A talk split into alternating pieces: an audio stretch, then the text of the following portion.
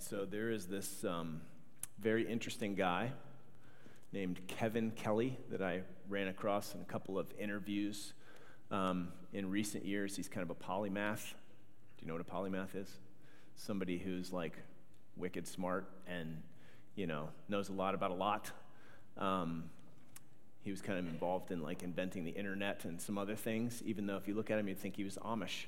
Anyway, um, so really interesting guy. So he writes in this little book called Excellent Advice for Living Wish, Wisdom I Wish I'd Known Earlier. On my 68th birthday, I decided to give my ad- young adult children some advice. I'm not a frequent advice giver, but soon I was able to write down 68 bits. 68th birthday, everybody awake? 68 bits? Okay. To my surprise, I had more to say than I thought. For the next several years, I wrote down a batch of advice on my birthday and I shared it with my family and friends. They wanted more. I kept going and on and on, and here's a book. So I actually ran across like one of these kind of posts, like a blog post of 68. And then I read another one a few years later, and then I saw that it was a book, and so I got the book. So let me give you a few of his bits of advice. Ready? You don't have to attend every argument you are invited to.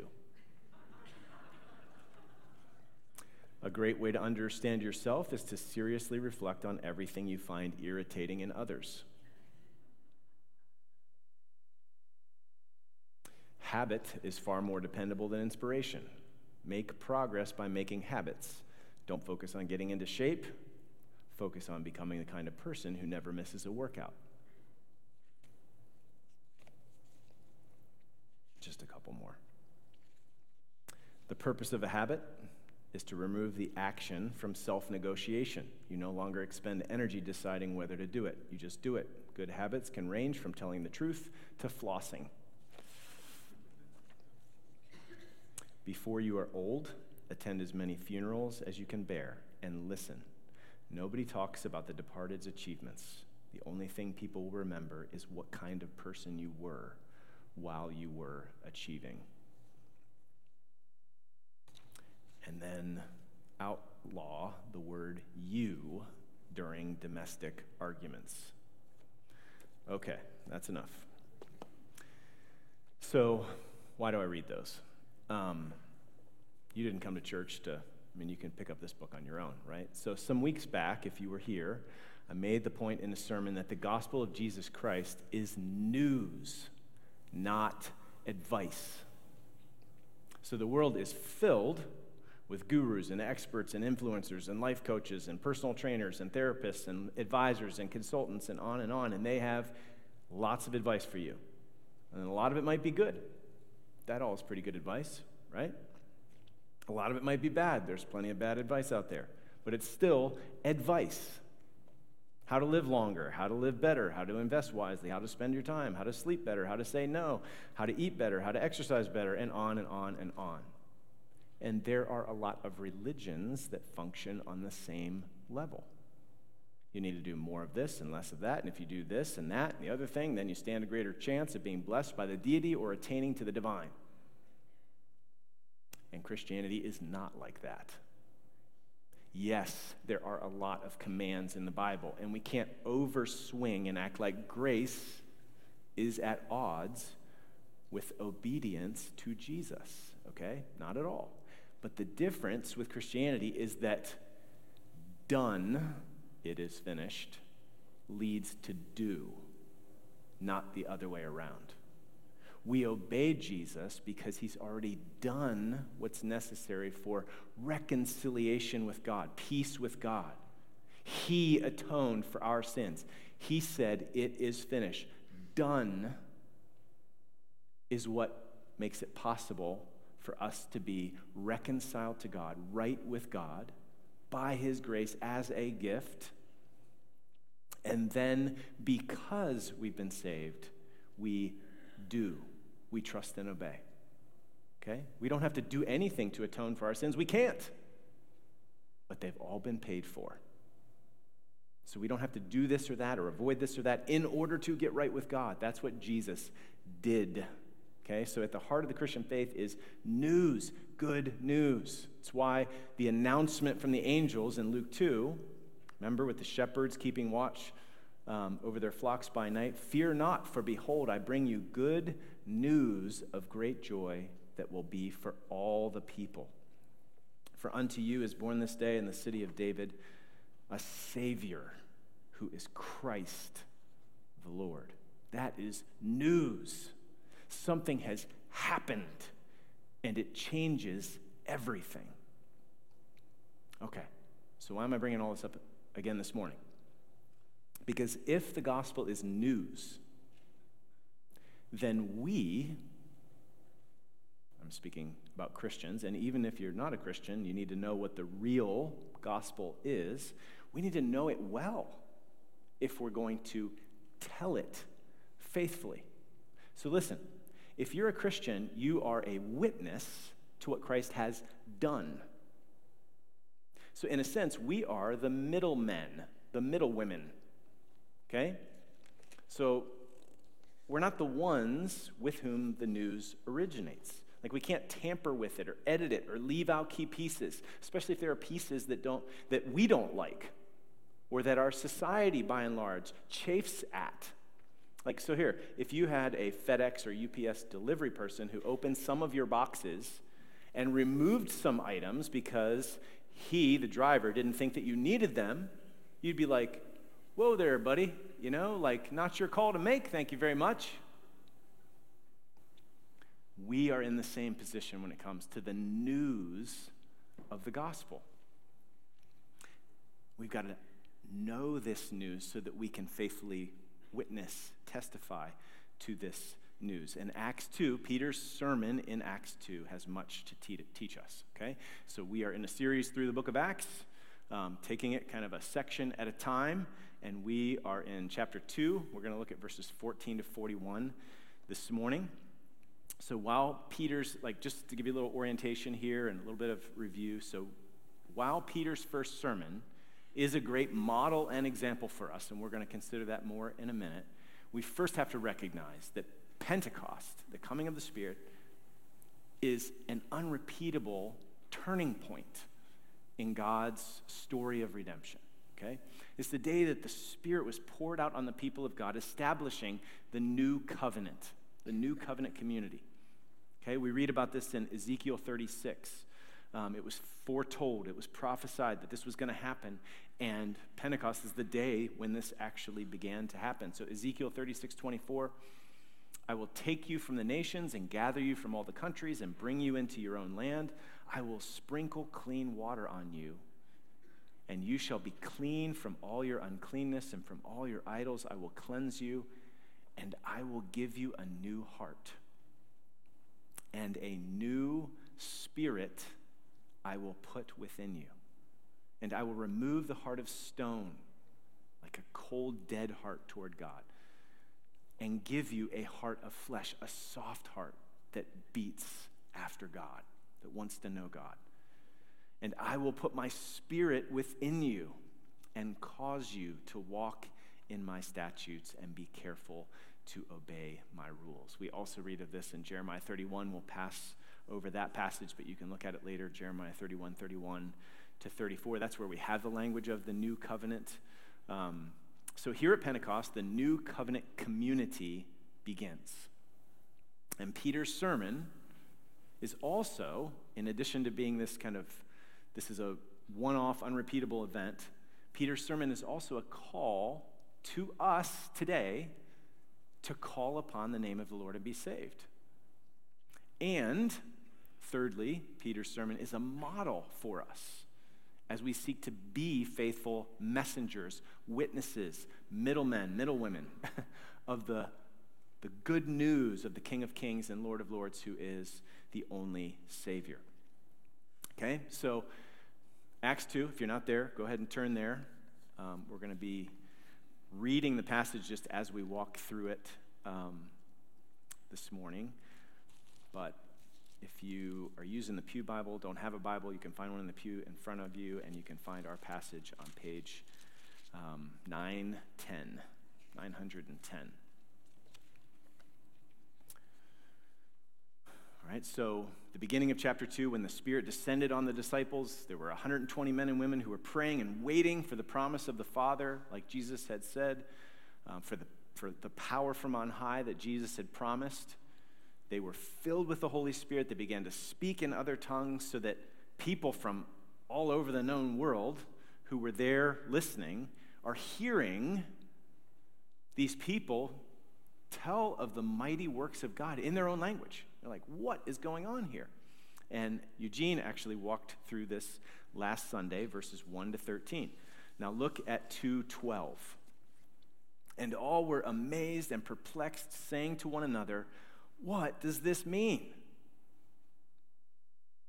But others, mocking, said, They're filled with new wine. Okay, so Peter, kind of as a representative of the apostles, is going to stand up and respond. And we are going to learn that the Spirit poured out at Pentecost. What does that mean? It means that Jesus is the Lord and Messiah who calls all peoples to repent and declare allegiance to him while there is still time. Okay? That's kind of the main idea. So, point number one in the outline what does this mean? Look at verse 14. Peter, standing with the eleven, lifted up his voice and addressed them Men of Judea and all who dwell in Jerusalem. Does that ring any bells? Jerusalem and Judea. Remember chapter 1, verse 8? You will be my witnesses in Jerusalem, Judea, Samaria, and to the end of the earth. So it's happening. Let this be known to you, and give ear to my words. For these people are not drunk, as you suppose, since it's only the third hour of the day. It's kind of funny that Peter answered that way. It's only 9 a.m. Come on. Like, maybe a little bit of good humored response there, perhaps a little cheeky, I don't know. And then he gets serious. But this is what was uttered through the prophet Joel. Here is what this means. You're asking what this means. I'm going to tell you what this means. Verse 17. He quotes the prophet Joel.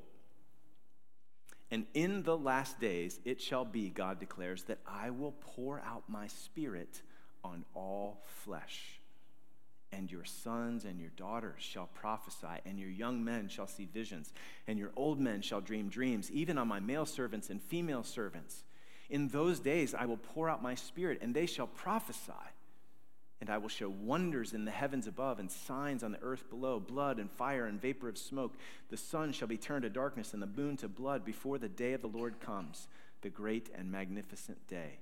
And it shall come to pass that everyone who calls upon the name of the Lord shall be saved. So, this is Joel 2. He's quoting Joel 2. What's going on in Joel 2? Well, in the book of Joel, it's a short little minor prophet, minor just in length, okay, toward the end of the Old Testament. And Joel is writing in a context where the people of God, so called, have been rebellious, and Joel, as the prophet of God, has to announce that judgment is coming. And he's warned the people of the judgment to come. The day of the Lord is coming. And the day of the Lord, for those who are rebelling against him, sticking their fingers in their ears, that's going to be a terrible day of judgment. And that day is quickly approaching. And for us, I mean, final judgment is coming. We don't know when. But God is not indifferent to evil and sin. The righteous wrath of God against sinners is just. Not hair trigger, you know, out of control anger. It's righteous anger. It is terrifying. Like it is a fearful thing, like it says in Hebrews, it's a fearful thing to fall into the hands of the living God. So, seek salvation from the Lord before that day dawns, before it's too late. That's kind of the point in Joel 2. So, this is the section that Peter is referring to. There is a hopeful note, even in the midst of the, the warnings against judgment in Joel's prophecy, there's this hopeful note of mercy that would be a great relief to those who are aware of their sin and their inability to save themselves. In the face of coming judgment, when the Spirit is poured out, Joel writes, Everyone who calls upon the name of the Lord shall be saved. And Peter's saying, That day's here. The Spirit is being poured out. The wind and the fire, hearing the mighty works of God in your own language. This, you know, the speaking in tongues of these people, the tongues of fire and all the wind and all of that. It's Joel 2 fulfilled. Listen, like in the Old Testament, under the Old Covenant, the Spirit was only poured out on prophets, other leaders, usually for a particular task, like being a king or a, or a prophet, like I mentioned. The Spirit could actually be taken away. Remember Saul? The Spirit was taken away from Saul. And then David was anointed. And you remember when David committed that grievous sin against Bathsheba and Uriah and so forth, and he repents in Psalm 51. What's one of his requests? Take not your spirit from me. He didn't want to end up like Saul. But in the new covenant, in the New Testament, all God's people have the Spirit poured out on them. It's the democratization of the Spirit. Like, remember the tongues of fire last week, you know, symbolizing the presence of God, like Eugene mentioned? Dividing and resting on each of them. Okay, that signifies, like in the new covenant, that God will dwell not on a mountain, like Mount Sinai with fire and smoke, or in the tabernacle, or in the temple, but in his individual people and in his church. He's present with his people. He dwells within his people. And so, all in the new covenant community will know the Lord. So, all can prophesy. Okay, prophesy, like, okay, we're not going to get into the weeds on that this week. It'll come up again in the book of Acts. But just at this point, John Stott provides a helpful word here. If, in essence, prophecy is God speaking, right, through the mouth of the prophet, God making himself known by his word, then certainly the Old Testament expectation was that in new covenant days, the knowledge of God would be universal. And the New Testament authors declare that this has been fulfilled through Christ. In this sense, all God's people are now prophets, just as all are also priests and kings. Remember royal priesthood in 1 Peter? Because we know him, we must make him known.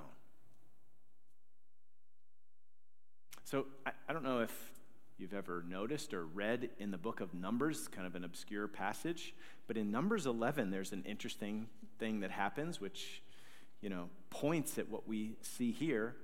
Numbers 11, 16, the Lord said to Moses, Gather for me 70 men of the elders of Israel, whom you know to be the elders of the people and officers over them, and bring them to the tent of meeting, and let them take their stand there with you. And I will come down and talk with you there. And I will take some of the Spirit that is on you and put it on them, and they shall bear the burden of the people with you, so that you may not bear it uh, yourself alone. So Moses does this. Verse 25 Then the Lord came down in the cloud and spoke to him and took some of the Spirit that was on him and put it on the 70 elders. And as soon as the Spirit rested on them, they prophesied. But they did not continue doing it. In other words, they weren't like lifetime prophets, like vocational prophets. But when the Spirit fell, they prophesied, kind of like what's going on in Acts 2. Keep reading. Numbers 11, 26. Now, two men remained in the camp, one named Eldad and the other named Medad, and the Spirit rested on them. And were, uh, they were among those registered, but they had not gone out to the tent. And so they prophesied in the camp. And a young man ran and told Moses, Eldad, Medad are prophesying in the camp. And Joshua, the son of Nun, the assistant of Moses from his youth, said, My Lord, Moses, stop them. But Moses said to him, Are you jealous for my sake? Would that all the Lord's people were prophets that the Lord would put his spirit on them. It would be great if everybody was proclaiming the word of God.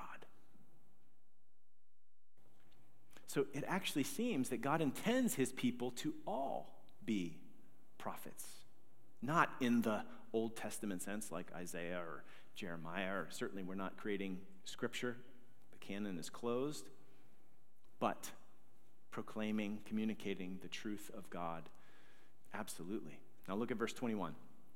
And it shall come to pass, this is back in Acts 2, it shall come to pass that everyone who calls upon the name of the Lord shall be saved. question. In Joel, who's the Lord? It's Yahweh. Well, who's the Lord in Peter's sermon? Well, let's read on and find out.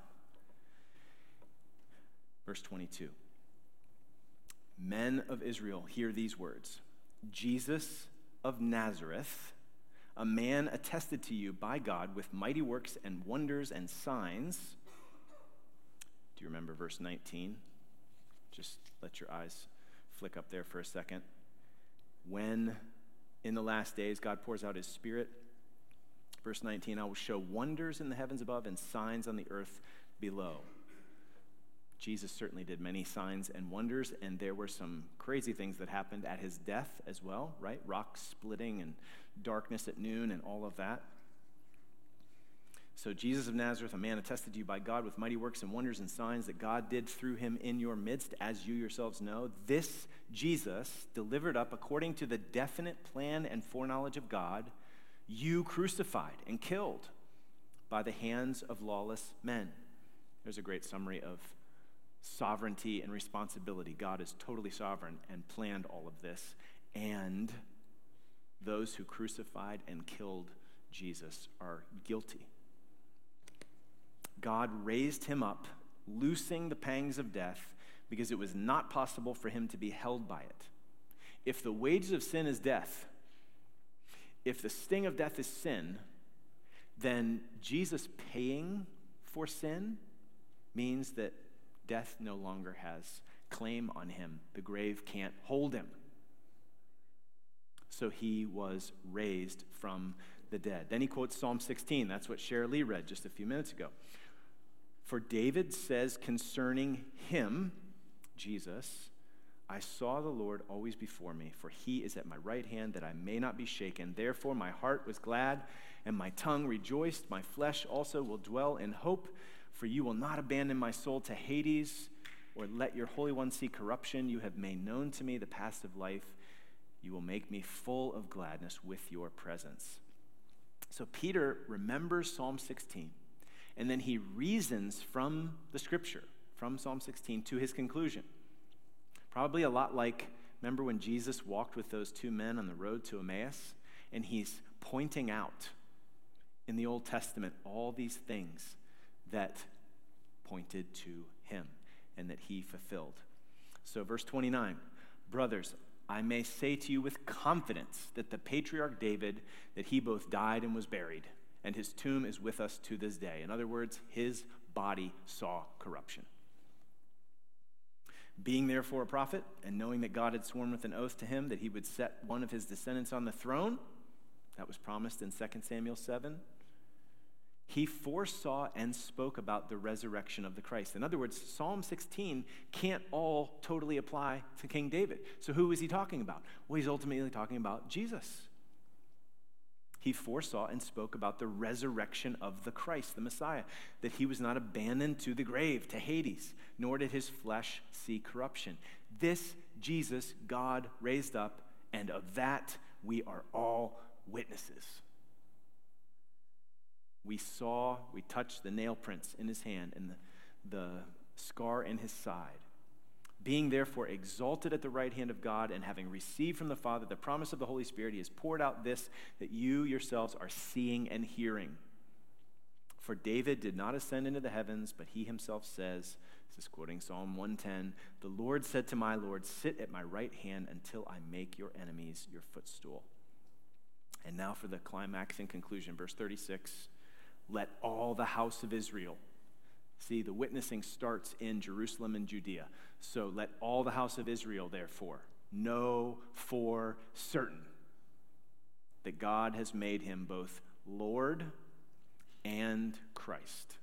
He is the King of kings, He is the Messiah, He is Yahweh in the flesh, this Jesus whom you crucified. So you got to know this for certain. Remember so Luke wrote both the Gospel according to Luke and Acts, right? Remember how Luke starts? Hey, Theophilus, I've really, you know, taken a careful study of all of this. I want you to be sh- certain of the things that have happened. It's the same language here, same wording. Let all the house of Israel therefore know for certain that God has made Jesus both Lord and Christ, Messiah. So this isn't drunken folly. This is the promise of the last days being fulfilled. Like the end has begun. Joel 2 has been fulfilled. Signs and wonders of Joel 2, they, they were done in the life of Jesus, they were seen at his death, they're happening right now. Signs and wonders in the Bible alludes back to the Exodus. That's actually where it's most frequently used in the Bible. So God bore his mighty arm to deliver his people from slavery in Egypt, right? So why does he use the language of signs and wonders with Jesus' death, life and death and resurrection? Well, because Jesus came to accomplish a second exodus, a greater exodus deliverance. In the first exodus, God judged the enemies, Egypt, and delivered his people by signs and wonders. In the greater exodus, God actually poured out his judgment that you and I deserve on his son. That we, the enemies of God, because of our sin, might be delivered from guilt and judgment that we deserve, like slavery to sin and its effects. So Joel 2:32, the Lord is Yahweh. And here it is clearly Jesus. Let all the house of Israel therefore know for certain that God has made him both Lord and Christ, this Jesus whom you crucified. And so everyone who calls on the name of the Lord Jesus shall be saved. Joel 2 fulfillment only comes because of the work of Christ, who from his exalted place at the Father's right hand pours out the Spirit to make, to begin to make this new covenant people. So the Spirit is poured out at Pentecost. It means that Jesus is the Lord, He is the Messiah who calls all people to repent and declare allegiance to Him while there is still time.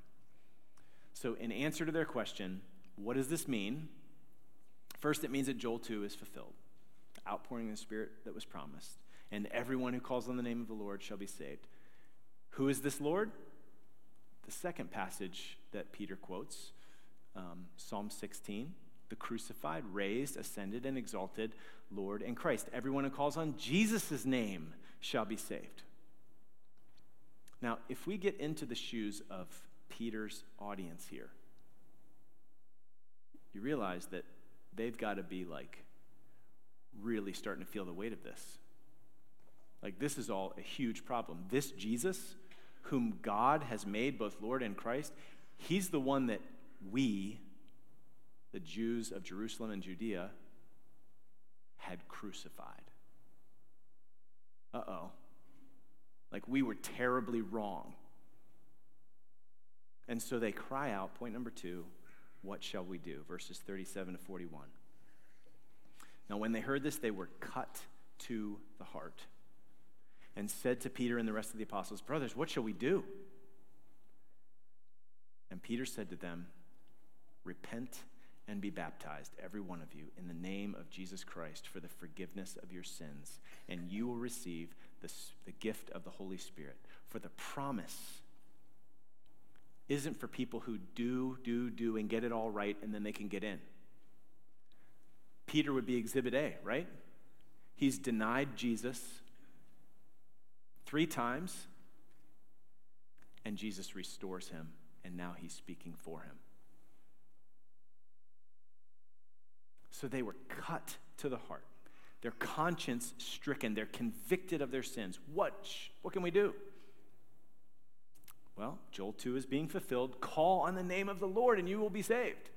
Or to put it in other terms, repent and be baptized in the name of Jesus Christ for the forgiveness of your sins, and you will receive the gift of the Holy Spirit. Repent and be baptized, 238.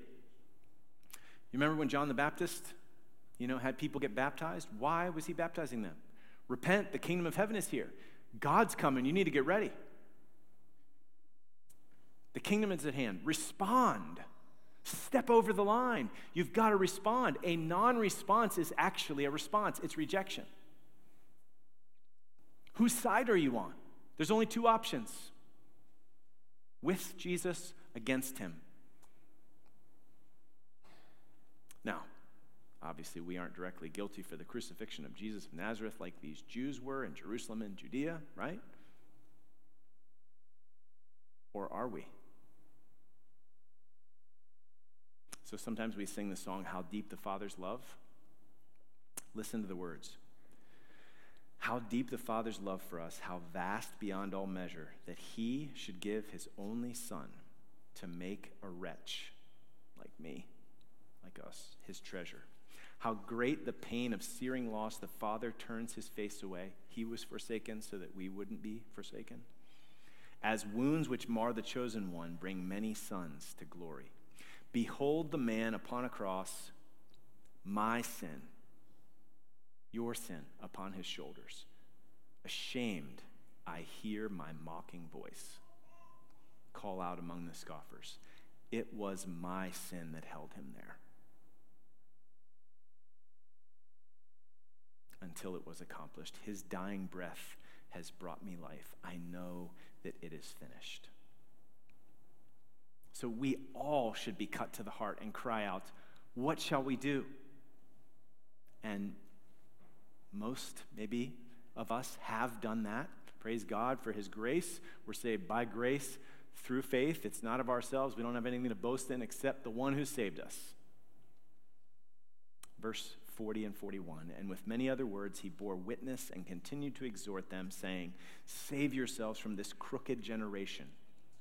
So those who received his word were baptized, and there were added that day about 3,000 souls.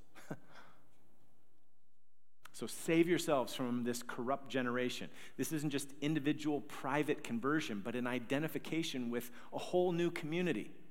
So conversion is a change of allegiance. Repent, turn away from a previous way of life, like whether it's, you know, you trying to just do your own thing, or DIY righteousness. Self righteousness, like I can do it in my own strength and be good enough. No, you turn from that because there's only one who can save. And you trust in Jesus. And when you're baptized, you go public with what's happened in here. But if we are ashamed of him, ashamed to do that, then we haven't gone all in.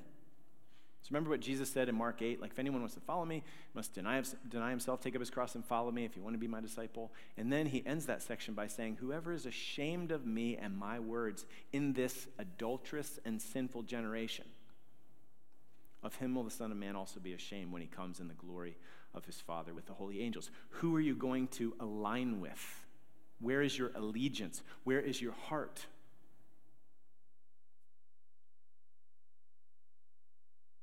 So save yourselves from this crooked generation is we don't love this world and want to fit in with everybody. We have a new covenant community. A new community by his grace. It doesn't mean that we hunker down and like hide from the world and stick our heads in the sand. No, we are not of the world. We're in the world for the world to point them to Jesus and be faithful witnesses. So, what does this mean? Peter's sermon both explains something. What does this mean? The coming of the Spirit at Pentecost? Like, why are you people speaking in all these different tongues? What's going on? What does this mean? He explained that from Joel 2 and Psalm 16. And his sermon accomplished something because he was preaching the gospel of Jesus. The gospel is the power of God for salvation, first for the Jew and also for the Greek. And 3,000 people were converted that morning or that day. I guess it was morning, 9 a.m., right? They're not drunk. Okay. Well, what about us? What shall we do? Three concluding words for us as takeaways, okay, before we join together and participate in the table. First off, for any of you who have not yet, like, taken sides with Jesus? Have you repented and called on the name of the Lord Jesus to be saved? And if so, have you been baptized? Like going public with that faith. If not, why not?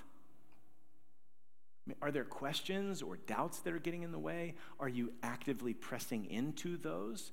Certainly, there's oftentimes, anytime you take something seriously, there's going to be wrestling and struggle and doubts and questions. Good, let's press into them. And if you need help doing that, I'm certainly willing to help, and there's others, brothers and sisters, that would be more than willing to help. There's good resources available.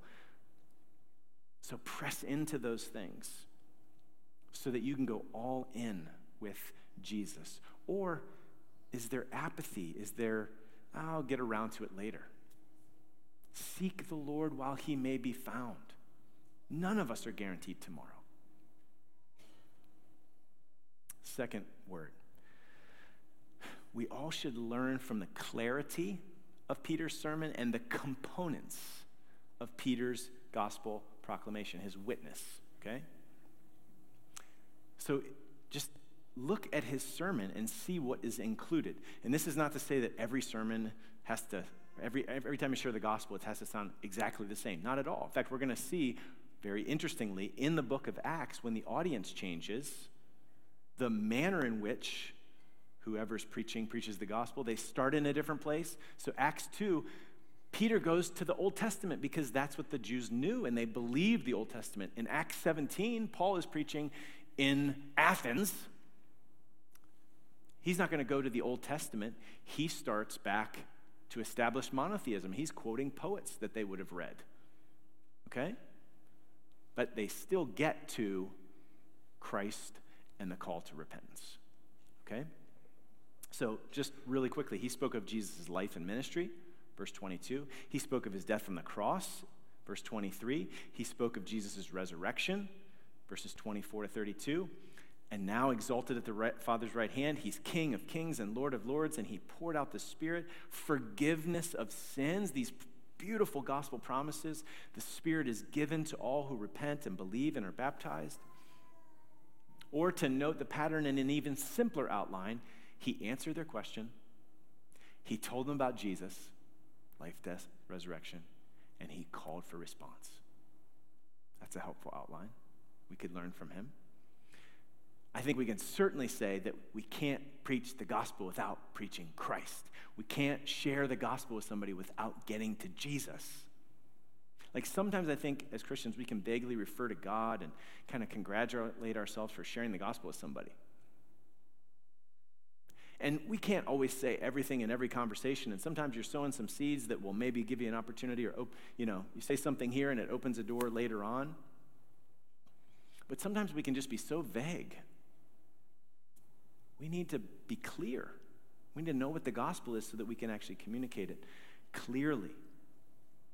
Here, the, Sp- the Spirit fills Peter, and what happens? He talks about Jesus, and he does it clearly and directly. The gospel includes events. Remember, this is news. It includes promises, forgiveness of sins and gift of the Spirit, freedom from guilt and shame and selfishness and self righteousness and all of that. But the gospel also includes, ready, conditions. It is by free grace, but you must repent. You must repent and believe. And the outward sign that you have repented and believed is called baptism. You must call on the Lord to be saved. So listen, you and me, we are middlemen and middlewomen. Middlewomen sounds weird. Sorry. It just just applies to all of us. Okay. We have no right to leave out key parts of the gospel. We should study the gospel. We should know the gospel so that we can share the gospel clearly. Third word. And this is just, again, to draw attention to this. I've kind of said it a couple times quickly, but note that the Spirit leads us to Jesus and to speak of Jesus. You're actually going to see this pattern. It happens in the Gospel of Luke, it also really happens in the book of Acts. People get filled with the Spirit and they talk about Jesus. So, interestingly, at Pentecost, the pouring out of the Spirit, Peter doesn't focus on the Spirit. The Spirit is poured out so that Everyone who calls on the name of Jesus will be saved. The sermon is focused on Christ. The Spirit is given so that we might witness to Christ. The gospel is news, not advice. And that actually changes everything.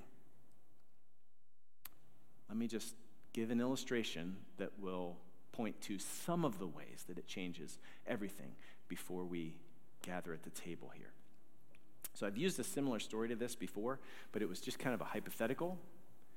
And then somebody, Phil, I think this was you, that sent me this story um, because what I had shared as an illustration as a hypothetical, like imagine that you had POWs in a war and they had a hidden radio and they found out that, well, actually that happened.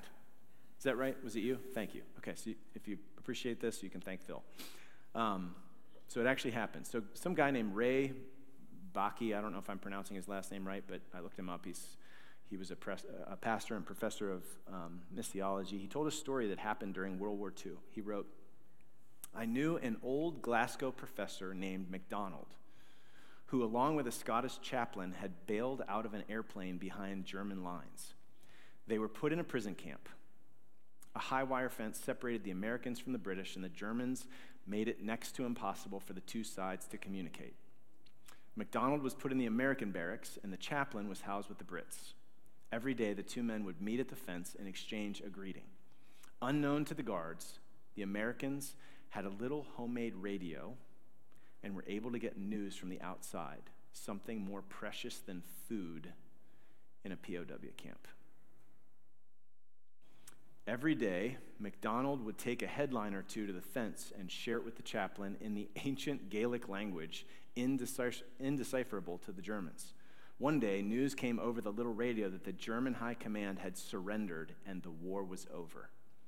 MacDonald took the news to his friend, then stood and watched him disappear into the British barracks. A moment later, a roar of celebration came from the barracks life in that camp was transformed. Men walked around singing and shouting, waving at the guards, even laughing at the dogs. When the German guards finally heard the news, three nights later, they fled into the dark, leaving the gates unlocked. The next morning, those Brits and Americans walked out as free men. Yet they had truly been set free three days earlier by the news that the war was over. The gospel is news, brothers and sisters, not advice, and that changes everything. And it should shape the way that we share what Christ has done while there is still time.